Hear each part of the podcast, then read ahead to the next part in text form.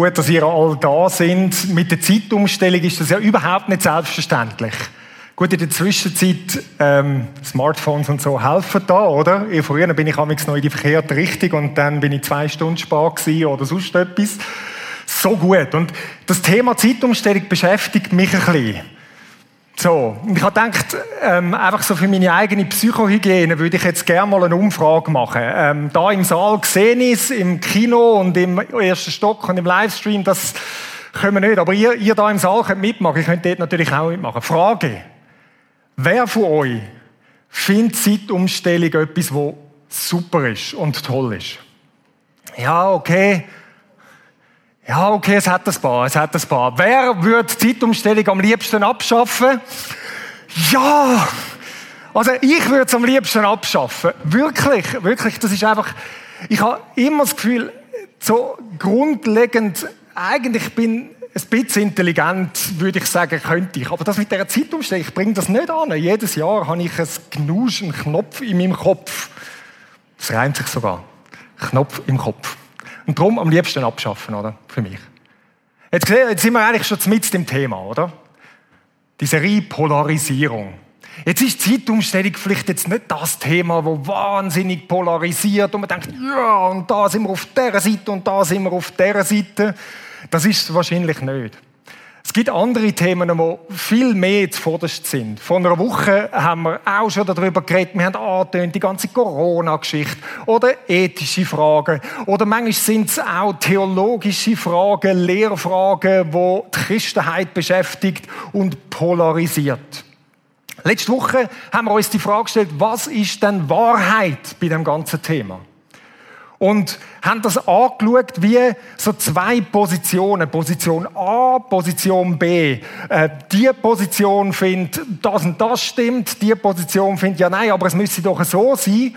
Und Tendenz ist, dass man die zwei Positionen eigentlich nicht miteinander zusammenbekommt, sondern das läuft auseinander. Die kann man nicht einfach miteinander vermählen, verbrüdern und dann kommt das schon gut.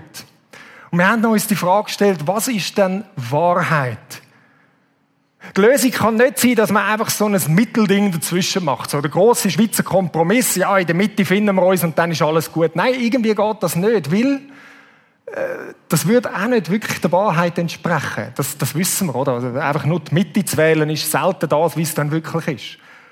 Aber wir sehen, dass es gleichzeitig immer mehr nach außen druckt, nach außen zieht, in die Extrem hineingeht. Und dann passiert es, dass plötzlich ein Thema alles andere auch noch umfasst. Oder vielleicht ist es irgendwie da Position A, ist es irgendein ethisches Thema. Und von dem einen ethischen Thema geht es darum, ja. Aber eben, ähm, die, die das anders sehen, denen stimmt ja das Bibelverständnis schon überhaupt nicht. Und wenn das Bibelverständnis nicht stimmt, dann fragen wir uns schon, ob sie wirklich auch mit Jesus gut unterwegs sind und Christen sind. Merken wir das? Oder plötzlich gehen ganz große Schubladen auf, wo man pauschal alles reinsteckt. Dann geht es links und rechts und schwarz und weiß und dort und dann und mir und ihr. Und in die Richtung geht es. Wir haben uns die Frage gestellt, was ist die Lösung? Wenn die Mitte nicht die Lösung ist und auch nicht die Lösung kann sein, dass es immer extremer geht. Haben wir gesagt, es ist weder A noch B im ersten Teil, sondern es ist eben C. Es ist Christus selber. Jesus Christus ist C. Um ihn dreht alles um. Wahrheit, biblisch verstanden, hat mit einer Person zu tun. Jesus sagt, ich bin die Wahrheit in Person. Es ist nicht die Frage von richtig und falsch, was zuvorderst ist, sondern ist man mit der Wahrheit in Person verbunden und fließt alles dort raus. Und das befindet sich wie auf einer anderen Ebene. Wir haben gemerkt, da findet man nicht wirklich eine Lösung, aber die Bibel zeigt uns einen Weg, wo anders ist, wo wie aus dem Ganzen ausbricht. C. Das ist im ersten Teil Dort haben wir die Grundlage gelegt. Und für den einen oder die andere ist die Grundlage vielleicht ein bisschen abstrakt gewesen, oder? Ja, okay, klingt gut, aber was heißt das jetzt? Und da könnte man jetzt ganz viele Sachen für dich. Ich würde auch gerne irgendwie einen Zehnteiler machen und jetzt all das Zeug gehen. Wir haben noch einen Teil heute und wir schauen eine Sache an, wie es konkret könnte werden. Und das, was wir uns damit auseinandersetzen ist die Frage, wie ist es denn möglich, dass man da auf der Ebene A und B die verschiedenen Meinungen, Positionen, dass man irgendwo miteinander noch können. Oder anders formuliert, wie können wir eins sein? Ganz besonders auch als Christen. Wie können wir in dem Ganzen noch eins sein? Das Eins-Sein, die Einheit, ist, wenn du ins Neue Testament hineinschaust, ein ganz zentrales Thema. Wir Christen, wir sind aufgerufen für einen Auftrag. Und der Auftrag heißt, wir sind Botschafter von dem Neuen, von dem Besten, von dem frei frohmachenden und können Leute an der Hand nehmen und hin zu dem Jesus führen. Das ist der Grundauftrag. Die Sache von der Einheit ist fast auf der gleichen Ebene prominent. Und während ihr das macht, sind eins quer durchs Neue Testament werden wir immer wieder aufgerufen, sind eins, sind eins. Und Jesus selber hat in einem von diesen äh, rund um die Einheit im Johannes Evangelium 17, in dem sogenannten hohen priesterlichen Gebet, ist der Text, den man oft bringt, wenn es um die Einheit geht, hat er das gerade auch mit dem Auftrag verknüpft, den wir haben. Damit die Welt glaube, dass du mich, Jesus betet das ja, also dass du mich, Jesus, gesendet hast. So zentral ist die Frage der Einheit. Also Einheit ist nicht einfach etwas Netz, wo man auch noch machen könnte. Etwas Netz, wo zwar alles andere schon noch irgendwie mehr im Vordergrund ist, aber das kommt irgendwann. Nein, Einheit ist ein Auftrag, den wir als Christen bekommen haben. Und da spielt es nicht einmal eine Rolle, wie du zu Corona denkst. Es spielt keine Rolle, was für ethische Überzeugungen du da und dort am Punkt hast. Du bist genau gleich aufgerufen zur Einheit. Und es kommt auch nicht so darauf an, ob du jetzt da und dort eine andere Lehrmeinung theologisch hast oder so. All das putzt das nicht weg, dass wir zur Einheit aufgerufen sind. Und die Einheit, die möchten wir heute ein bisschen mehr anschauen, weil das ist eine grosse Challenge, eine Herausforderung. Nur wenig ist das gelungen. Und ich möchte euch drei Tipps mitgeben. Drei Sachen. Zwei Tipps sind eher ein bisschen allgemeiner formuliert. Wo man einfach so kann nehmen und denken, gut, das könnte man irgendwie umsetzen. Wo man gerade noch kann ausweiten und sagen, ja, das gilt auch noch gerade für meine Ehe und Familienbeziehungen und weiß nicht was. So kann man gerade nehmen. Und der dritte Punkt, der geht spezifisch an, was heißt das denn für uns als Christen? In Bezug auf die Einheit. Gut. Sind ihr bereit, dort einzusteigen? Ja, sind vielleicht schon ein bisschen mehr parat als die im neuen Gottesdienst. Aber ähm, ich sehe schon, es, es, es, wird langsam warm, langsam. Also der erste Punkt, vielleicht wärmt ihr euch ja ein bisschen an. Ich möchte das nochmal einblenden und euch gerade ein Beispiel dazugeben. Vielleicht kennst du das auch. Manchmal gehen mir Leute richtig, richtig, richtig auf den Keks. Ich finde es echt problematisch, was die rauslösen oder wie sie es rauslösen. Und ein Ort, wo sich das recht stark zeigt, ich habe das letzte Woche schon ein bisschen angetönt, ist, wenn man zum Beispiel auf Social Media ist, oder Facebook und so. Dort, dort muss man einander nicht in die Augen schauen und dort eskaliert das zum Teil total. Und dann schaue ich das an, was Leute sagen zu diesem oder jenem Thema und ich denke, wie um alles in der Welt kann man das nur so denken? Und das würde ja noch gehen, wenn das Leute sind, wo ich eigentlich nichts mit ihnen zu tun habe. Klammern auf. Also, muss sich ja nicht immer alles reinziehen und mit jedem auseinandersetzen, wo so kreucht und fleucht da aussen. Aber wenn es Leute sind, wo man kennt, wo man mit ihnen auch außerhalb von dem Bubble, dem Internet-Bubble zu tun hat, ja, dann wird es noch schwierig, oder? Und doppelt schwierig wird es, wenn es dann Christen sind, und dann geht es mir gerade nochmal so, und denke, wie kann man das nur als Christen so ausdrücken, dass, und dann bin ich am ganz nah dran, so, dass so, du bist jetzt nicht mehr mein Freund. Ich glaube, Cancel Culture nennt man das, oder? Das könnte man super machen. Nur, die Sache ist ja, ich kann das dort schon einfach, dann muss ich das nicht mehr sehen, aber mit dieser Person habe ich ja trotzdem zu tun noch. Oder? Also ist nicht einfach weg. Und dann kommst du vielleicht von der Social Media, kommst auf eine andere Ebene und sagst, ja, dort hast du ähnliche Sachen, wo du gefordert bist. Was um alles in der Welt machst du jetzt da damit? Und meine Frau, die ist sehr weise. Meine Frau hat mir mal etwas gesagt, wo ich finde, das ist der erste Punkt. Das ist so banal, aber ich glaube so wichtig. Das Erste, was wir lernen können, der erste Tipp ist das, und das ist vielleicht der Pfeil, den ihr jetzt hier seht. Wenn du Position A hast, dann bleib zugewendet. Bleib einem anderen oder der anderen zugewendet. Wenn deine Position da A ist, dann ist es normal, wenn du eine andere Position hast, dass du dem Gegenüber den Rücken zuwendest und es zieht alles in die andere Richtung, weil, oh. Und jetzt den 180-Grad-Turn zu machen und zu sagen, und ich bleib dir zugewendet. Auch wenn es mir schwerfällt. Auch wenn es mir gegen den Strich geht. Auch wenn es Arbeit bedeutet. Aber ich bleib dir zugewendet. Ich wende mich nicht ab. Ich tue nicht mich daraus rausnehmen. Es ist auch mehr zugewendet sein als einfach nur bloße Toleranz. Toleranz heißt, ich lade dich irgendwie stehen. Aber stehen kann auch etwas anderes heißen. Ja, ich lade dich links, links liegen, oder? Also, ich setze mich nicht mehr so mit dem auseinander, denk du, was du denkst. Nein. Zugewendet sein heißt etwas aktiv. Ich bleibe zugewendet. Und das ist nicht einfach. Aber ich möchte es mal salopp sagen. Mach's wie Gott. Bleib zugewendet. Hast du schon mal überlegt?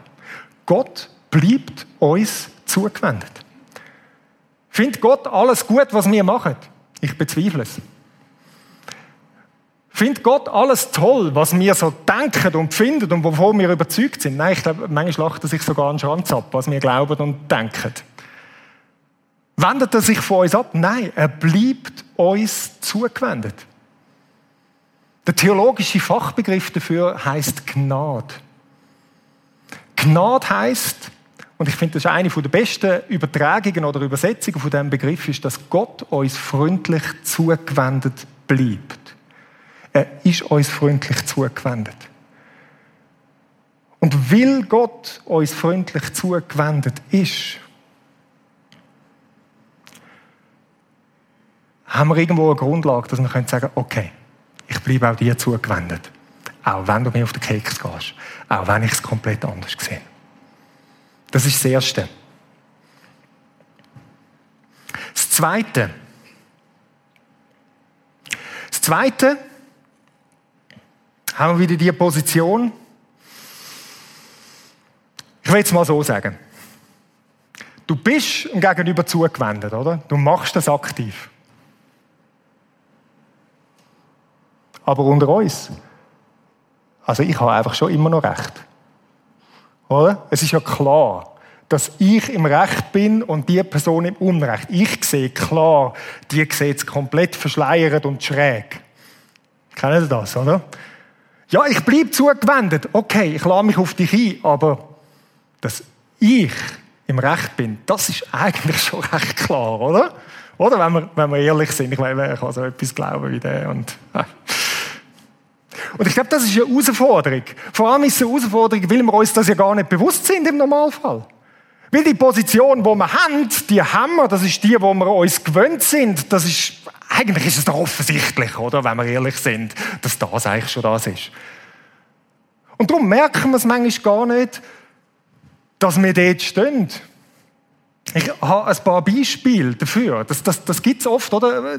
Vielleicht kennst du das auch, dass dich irgendwie Stress, dass jemand bei einem Thema kommt und immer so für seine Position einsteht und findet, ja, das, und dann schickt die Person dir vielleicht noch irgendwelche Links und Artikel und hey, musst mal lesen, weißt, das ist im Fall noch gut und so, oder, oder hey, da haben wir noch ein, ein neues Buch und das solltest du eigentlich auch mal noch lesen, weil, weißt, so, kennst du das?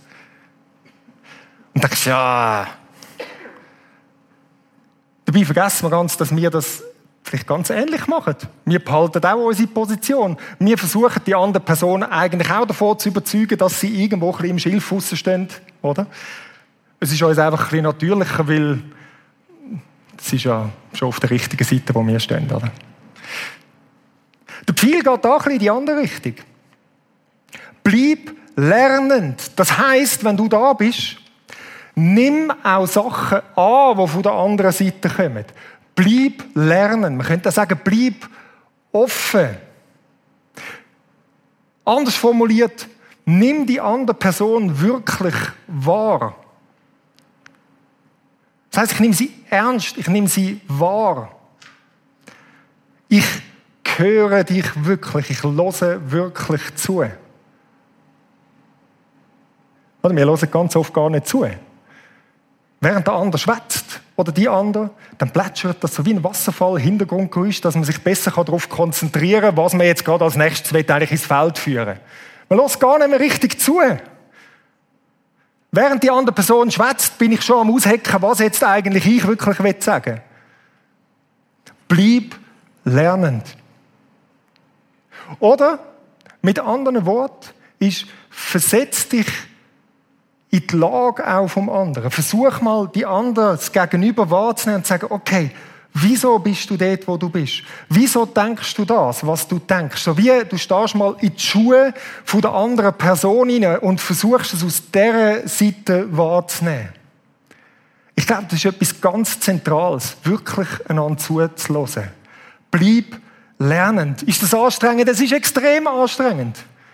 Geht es einem gegen den Strich? Ja, logisch geht es einem gegen den Strich. Wieso soll ich von jemandem lernen, der so falsch liegt? Und vielleicht liegt die Person sogar falsch. Das kann ja sein. Und trotzdem lernend zu bleiben. Und ich will es nochmal so salopp ausdrücken. Mach's wie Gott. Was hat Gott gemacht? Gott ist Mensch geworden. Er steht in unsere Schuhe hinein. Er ist einer von uns geworden. Von Jesus heißt sogar, er hat gelernt, gehorsam zu sein. Und wenn Gott das schon macht, wie viel mehr könnten wir in so etwas hineingehen und sagen, also, ich nehme dich wahr, ich will dich sehen und verstehen und ich bleibe lernen. Das heißt nicht, ich muss alles aufgeben. Aber es hat mit dem zu tun. Wirklich zugewendet zu bleiben. Jetzt, wenn wir ehrlich sind, unglaublich schwer, oder? Zwei banale Sachen. Bleib zugewendet, bleib lernend. Tönt super, wenn man das so hört. Ähm, das nächste Mal, wenn du in so einer Situation bist, wird es richtig schwierig. Weil der Zug ist auseinander. Und ich glaube im Moment besonderes und verstärkter. Einheit, das Eissein miteinander, ist extrem gefördert, auch unter uns Christen. Und die Herausforderung da drin ist, wenn wir in die Kirchengeschichte hineinschauen, sehen wir, in den seltensten Fällen ist das wirklich etwas gewesen, was funktioniert hat, das mit der Einheit? Nein, das hat sich gesplittet und gesplittet und gesplittet und dann im 240. Unterzweig hat sich nochmal gesplittet über irgendeine Kleinigkeit. Das ist das, wie es im Normalfall ist. Und trotzdem steht das noch da, dass wir aufgerufen sind, eins zu sein miteinander. Trotz allem. Wie um alles in der Welt soll das gehen? Und das ist der dritte Punkt. Der dritte Punkt soll um das gehen, dass man sagt, das ist wie der Boden, wo das andere daraus rauswächst. Der dritte Punkt, den ich machen will, ist der Schlüssel, glaube ich, zu den ersten zwei. Und wenn man den nicht checkt oder falsch verstehen, und ich glaube, wir verstehen das mit dem Thema Einheit manchmal nicht so richtig, wie das eigentlich denkt ist. Oder wie das könnte funktionieren. Wenn wir das nicht checken und adaptieren, dann haben wir keine Chance zu dieser Einheit. Und zudem möchten wir zurück zu dem Text, den ich vorher nochmal angeschnitten habe. Zu dem bekannten Text aus dem Johannes 17. Und dann schauen wir nochmal miteinander an. Ich glaube, wir verstehen eben oft ein bisschen falsch, was eigentlich dort drin gemeint ist. Schauen wir mal an. Johannes 17, 20 bis 23, das ist der erste Abschnitt drin. Aber nicht für diese allein bitte ich, sondern auch für die, welche durch ihr Wort an mich glauben. Da ist Jesus am Reden, am Betten. Und er betet für seine Jünger, aber nicht nur, sondern auch für die, welche durch ihr Wort an mich glauben. Das sind wir. Das sind wir. Jesus betet da für uns. Was betet er? Damit sie alle eins seien. Wie du, Vater, in mir und ich in dir, dass auch sie in uns eins seien, damit die Welt glaube, dass du mich gesandt hast. Da haben wir x-mal das Eis sein, sollen Eis sein, sollen Eis sein. Und ich möchte euch zeigen, wie man es, glaube ich, im Normalfall versteht, wenn man das lesen. Oder das, was ich höre, wenn der Vers oder der Abschnitt ähm, gebracht wird, was man darunter meint oder was man betont. Und das sieht so aus, wenn du das anschaust, das Eis miteinander. Das wie, da ist Jesus, der betet, der sagt, ihr sollt eins sein. Das ist die Aufforderung. Sind eins. Kommen zusammen. Und jetzt sagen wir, ja, wir möchten das machen. Wir möchten eins sein. Und wie versuchen wir es? Wir versuchen es entweder damit, dass wir es auf der thematischen Schiene irgendwo näher zusammenkommen. Und dann sagen, also komm, wir müssen ein bisschen mehr Mitte gehen, wir müssen ein bisschen mehr zusammenrücken. Aber was merken wir? Das funktioniert irgendwie nicht. Weil die Wahrheit liegt eben nicht einfach nur in der Mitte von diesem Kompromiss. Und wenn uns etwas wirklich wichtig ist, dann, dann das geht einem wirklich gegen den Strich und ich glaube zu Recht gegen den Strich, einfach etwas aufzugeben. Also auf dieser Ebene, dass man irgendwie thematisch sich aneinander angleicht, das versucht man oft. Ich glaube, es ist eine Sackgasse. Der zweite Weg ist, lass uns das auf der persönlichen Ebene irgendwie näher zusammenzukommen. Aber oftmals funktioniert das auch nicht. Wieso? Wie wenn das B und das A so etwas Wichtiges ist für mich, dann hat das mit mir zu tun. Und ich kann das nicht einfach liegen lassen und sagen, so, jetzt tun wir mal miteinander. Das geht einem gegen den Strich, das geht nicht, das gehört wie zu einem selber. Und darum wird es so schwierig, einfach nur zu sagen, wir lassen mal die Themen außen vor und kommen zusammen. Ich glaube, darum scheitert das Projekt Einheit ganz, ganz oft. Und doch versuchen wir das auf dieser Ebene und verstehen die Texte wie eine Aufforderung, machen das.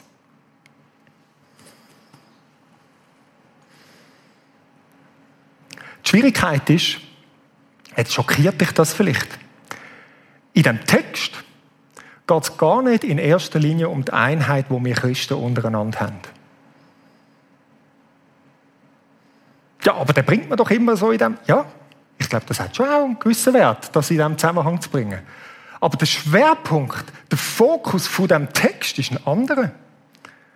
Der Fokus von dem Text ist die Einheit mit ihm. Dass wir sollen eins sein mit ihm, mit Gott, mit Jesus. Und dass wir verbunden sind miteinander mit ihm. Lass uns ein bisschen genauer an den Text anschauen. Ich glaube, es ist spannend, es ist erleuchtend. Ich habe jetzt da den zweiten Abschnitt noch eingeblendet. Fangen wir nochmal von vorne an. Aber nicht, aber nicht für diese allein bitte ich, sondern auch für die, welche durch ihr Wort an mich glauben, damit sie alle eins seien und jetzt kommt das, wir ist denn die Einheit und mit wem ist die Einheit? Damit sie alle eins sein. Wir, wie du, Vater, in mir und ich in dir, dass auch sie in uns eins sein. Also das Wir ist, so wie du, Vater, in mir seid, Jesus, wie wir miteinander verbunden sind, so sollen sie eins sein. Das Eissein ist ein Beziehungsbegriff, das müssen wir irgendwie verstehen. Das heißt, näher miteinander verbunden sein. So wie Jesus und der Vater miteinander näher verbunden sind, so sollen auch wir. Und jetzt was? Jetzt haben wir das Gefühl, das ist so das Beispiel, ah, so wie ihr verbunden sind, so sollen jetzt auch wir da miteinander verbunden sind. Das heißt es da aber nicht unbedingt. Siehst du es? Ich in dir, dass auch sie in uns das ist das entscheidende Teil. In uns eins sein. Wo ist der Fokus? Der Fokus ist in der Verbindung mit ihm. Sie sollen in uns verbunden sein. Und das ist ein entscheidender Unterschied. Weil das heißt, wenn es um die Verbindung mit ihm geht, dann ist es nicht einfach nur das, jetzt machen wir mal das, sondern es ist mehr ein Zug, kommt hin zu mir. Wenn du jetzt sagst, aber das leuchtet mir noch nicht ein, gehen wir noch in den nächsten Abschnitt. Ich glaube, da wird es noch ein bisschen klarer. Und die Herrlichkeit, die du mir gegeben hast, habe ich ihnen gegeben. Jetzt kommt noch etwas weiteres dazu, die Einheit von, Jesus und, und dem Vater. Ich glaube, dass da die Herrlichkeit antönt auf den Heiligen Geist. Der Heilige Geist, wo Jesus weitergegeben hat an seine Leute. Und dann wieder, dass sie eins seien, wie wir eins sind. Jetzt könnte man es wieder als ein Beispiel verstehen. So in der gleichen Art. Und jetzt ist die Beschreibung, wie das ist. Jetzt heißt es nämlich nicht, ich in dir und du in mir. So wie ein Beispiel. Wir zwei sind eins, so sollen sie auch eins sein, sondern ich in ihnen und du in mir. Also ich bin mit ihnen verbunden. Sie sind eins mit mir und ich bin eins mit dir. Wir sind miteinander aufs engste verbunden, dass sie in eins vollendet sein. Vollendet heißt, das ist das Ziel von dem. Die totale Einheit mit uns. Damit die Welt erkenne, dass du mich gesandt und sie geliebt hast, wie du mich geliebt hast. Ich glaube, es ist ein entscheidender Unterschied, Leute wie man das versteht. Wenn man das so versteht, dann ist das unheimlich faszinierend. Da ist die Rede von dem großen theologischen Begriff von der Dreieinigkeit, Vater, Sohn und Heiliger Geist und die Gemeinschaft, die Einheit, wo sie miteinander haben. Und jetzt werden wir als normale Menschen werden in die Gemeinschaft einbezogen. Wir werden ein Teil von der Gemeinschaft, wo der dreieinige Gott in sich hat. Ich meine, das sprengt einem ja alles. Und das ist der Fokus von dem Text. Und wenn wir das kapiert haben, dann ist unsere Ausrichtung auch eine andere. Da ist Gott, der dreieinige Gott. Und dann heißt es nicht, er zeigt uns irgendetwas. Sondern dann heißt das, look, wir sollen uns auf ihn ausrichten. Und wenn wir uns auf ihn ausrichten, wenn es darum geht, Nähe zu ihm zu haben, während wir ihm näher kommen, kommen wir automatisch auch näher zueinander. Einfach, wie es so schön war, machen wir es nochmal. Das müsst ihr auf der Zunge zergehen lassen. Das ist eine theologisch tiefgründige Aussage, Leute. Das heißt primär, und das ist genau der dritte Punkt, ist eins sein mit ihm. Das ist der Fokus. Der Fokus ist auf ihm, ihm höchstpersönlich. Der Fokus ist auf seinem Auftrag, auf ihm. Und wenn der Fokus stimmt, und um das geht es in dem Text, dann kommt das andere als, ich sage es mal ganz despektierlich, als Nebeneffekt dazu. Das andere ist der Überfluss von der Einheit. Das andere ist das Automatische, das folgt. Wenn wir ausgerichtet sind auf ihn und nicht etwas anderes den Platz einnimmt, dann in dieser Nähe kommen wir automatisch näher zueinander. Automatisch. Das ist die Einheit, die Johannes 17 davor redet.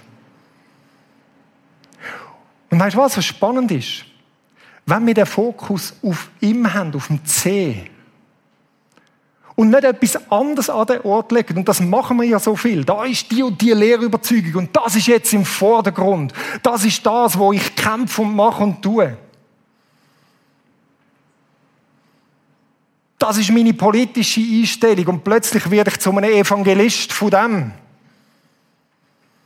Wenn der Fokus er ist und er bleibt, das andere ist irgendwie etwas Religiöses, verstehst du? Religion, Religion setzt immer irgendetwas anderes anstelle von ihm als Person. Irgendeine Überzeugung, irgendeine Handlung, irgend so etwas.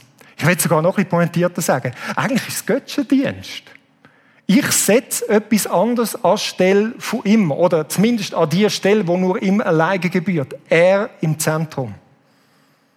Und wenn das passiert, dass er im Zentrum ist, dann passiert das andere wie verblasst. Es wird zweitrangig. Wichtig, das A und B ist immer noch da. Es ist immer noch da. Es darf auch da sein. Verstehen wir das? Das bringen wir nicht einfach so weg. Du kannst anders sein.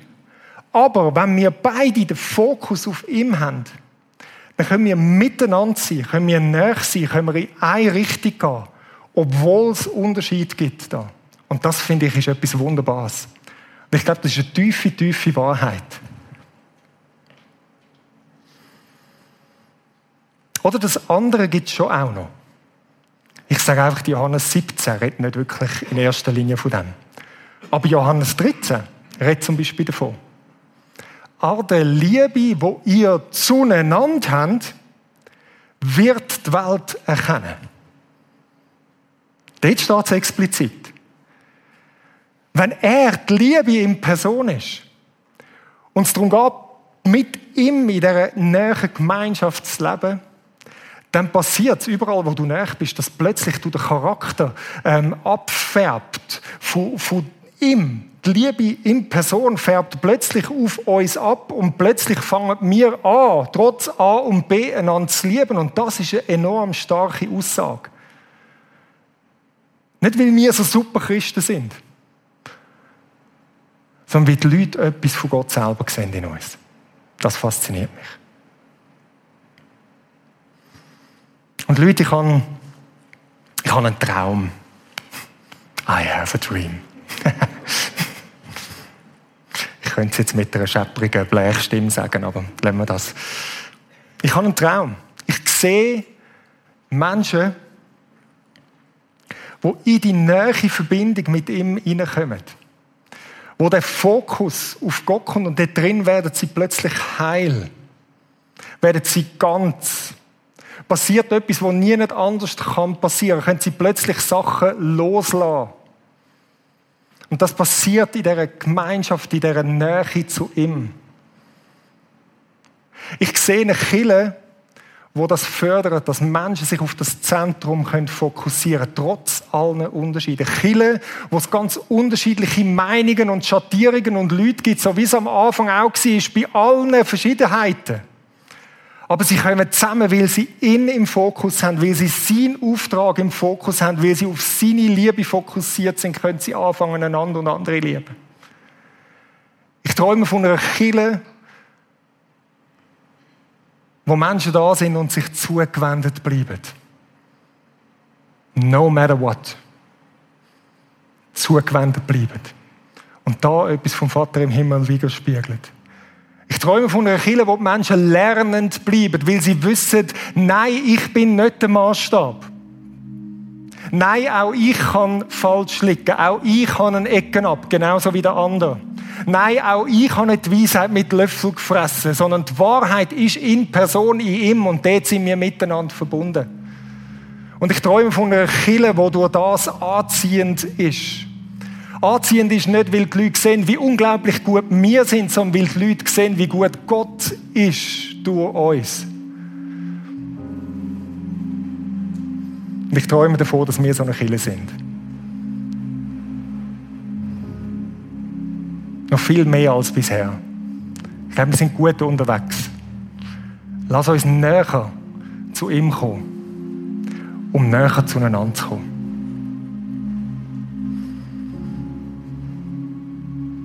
Ich möchte das noch einen Schritt konkreter machen. Ich möchte euch einen Moment Zeit geben, ein paar Fragen zu bewegen. Du musst nicht alle Fragen nehmen. Nimm die, die für dich dran bist. Das Erste, es geht darum, dass du jetzt Zeit nimmst und einfach zu ihm selber kommst. Wir wollen nicht nur darüber schwätzen. Ja, wir brauchen die Nähe zu ihm. Dann suche jetzt die Nähe zu ihm, weil er ist da. Sag Jesus, was hast du mir zu sagen? Vielleicht stellst du dir die Frage, was hindert mich, dass Jesus selber mein Fokus ist? Was hindert mich daran, dass er wirklich ins Zentrum geht und nicht X und nicht Y und nicht A und B im Zentrum ist? Vielleicht ist auch die zweite Frage für dich. Wem willst du dich neu zuwenden? Vielleicht nimmst du das ins Gespräch und sagst, Jesus, gibt es jemanden, wo ich mich neu, was dran ist, mich dieser Person neu zuzuwenden. Dann überleg dir, wie das stattfinden könnte. Und das Letzte, wo will ich mich überwinden? Weil ich glaube, es ist eine Überwindung. Mich zu öffnen und wirklich proaktiv zu lernen, wo ich sage, ich will besser verstehen, die, die ich einfach weggeputzt habe. Wo ist das dran? Wir nehmen uns einen Moment Zeit. Einfach einen Moment Zeit in der Gegenwart von Gott wo er zu dir und zu deinem Herz kann reden kann, was jetzt vielleicht für dich dran ist. Welchen Schritt?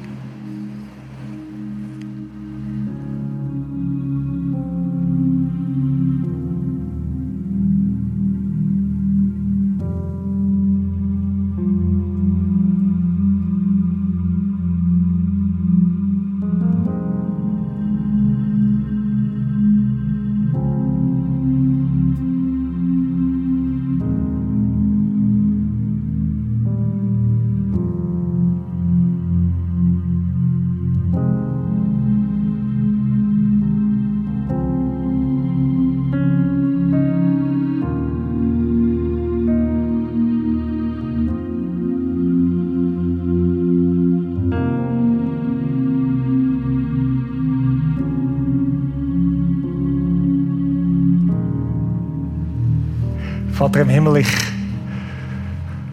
ich danke dir, dass du da bist. Wir müssen dich nicht über, überreden oder überzeugen da zu sein.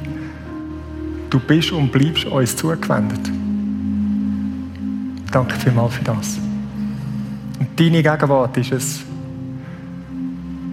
wo bewirkt, dass Eisen, wo sich vielleicht angesammelt hat, wo Beziehungen kühl oder kalt gemacht hat, wo Mauern aufgebaut hat, dass das schmilzt.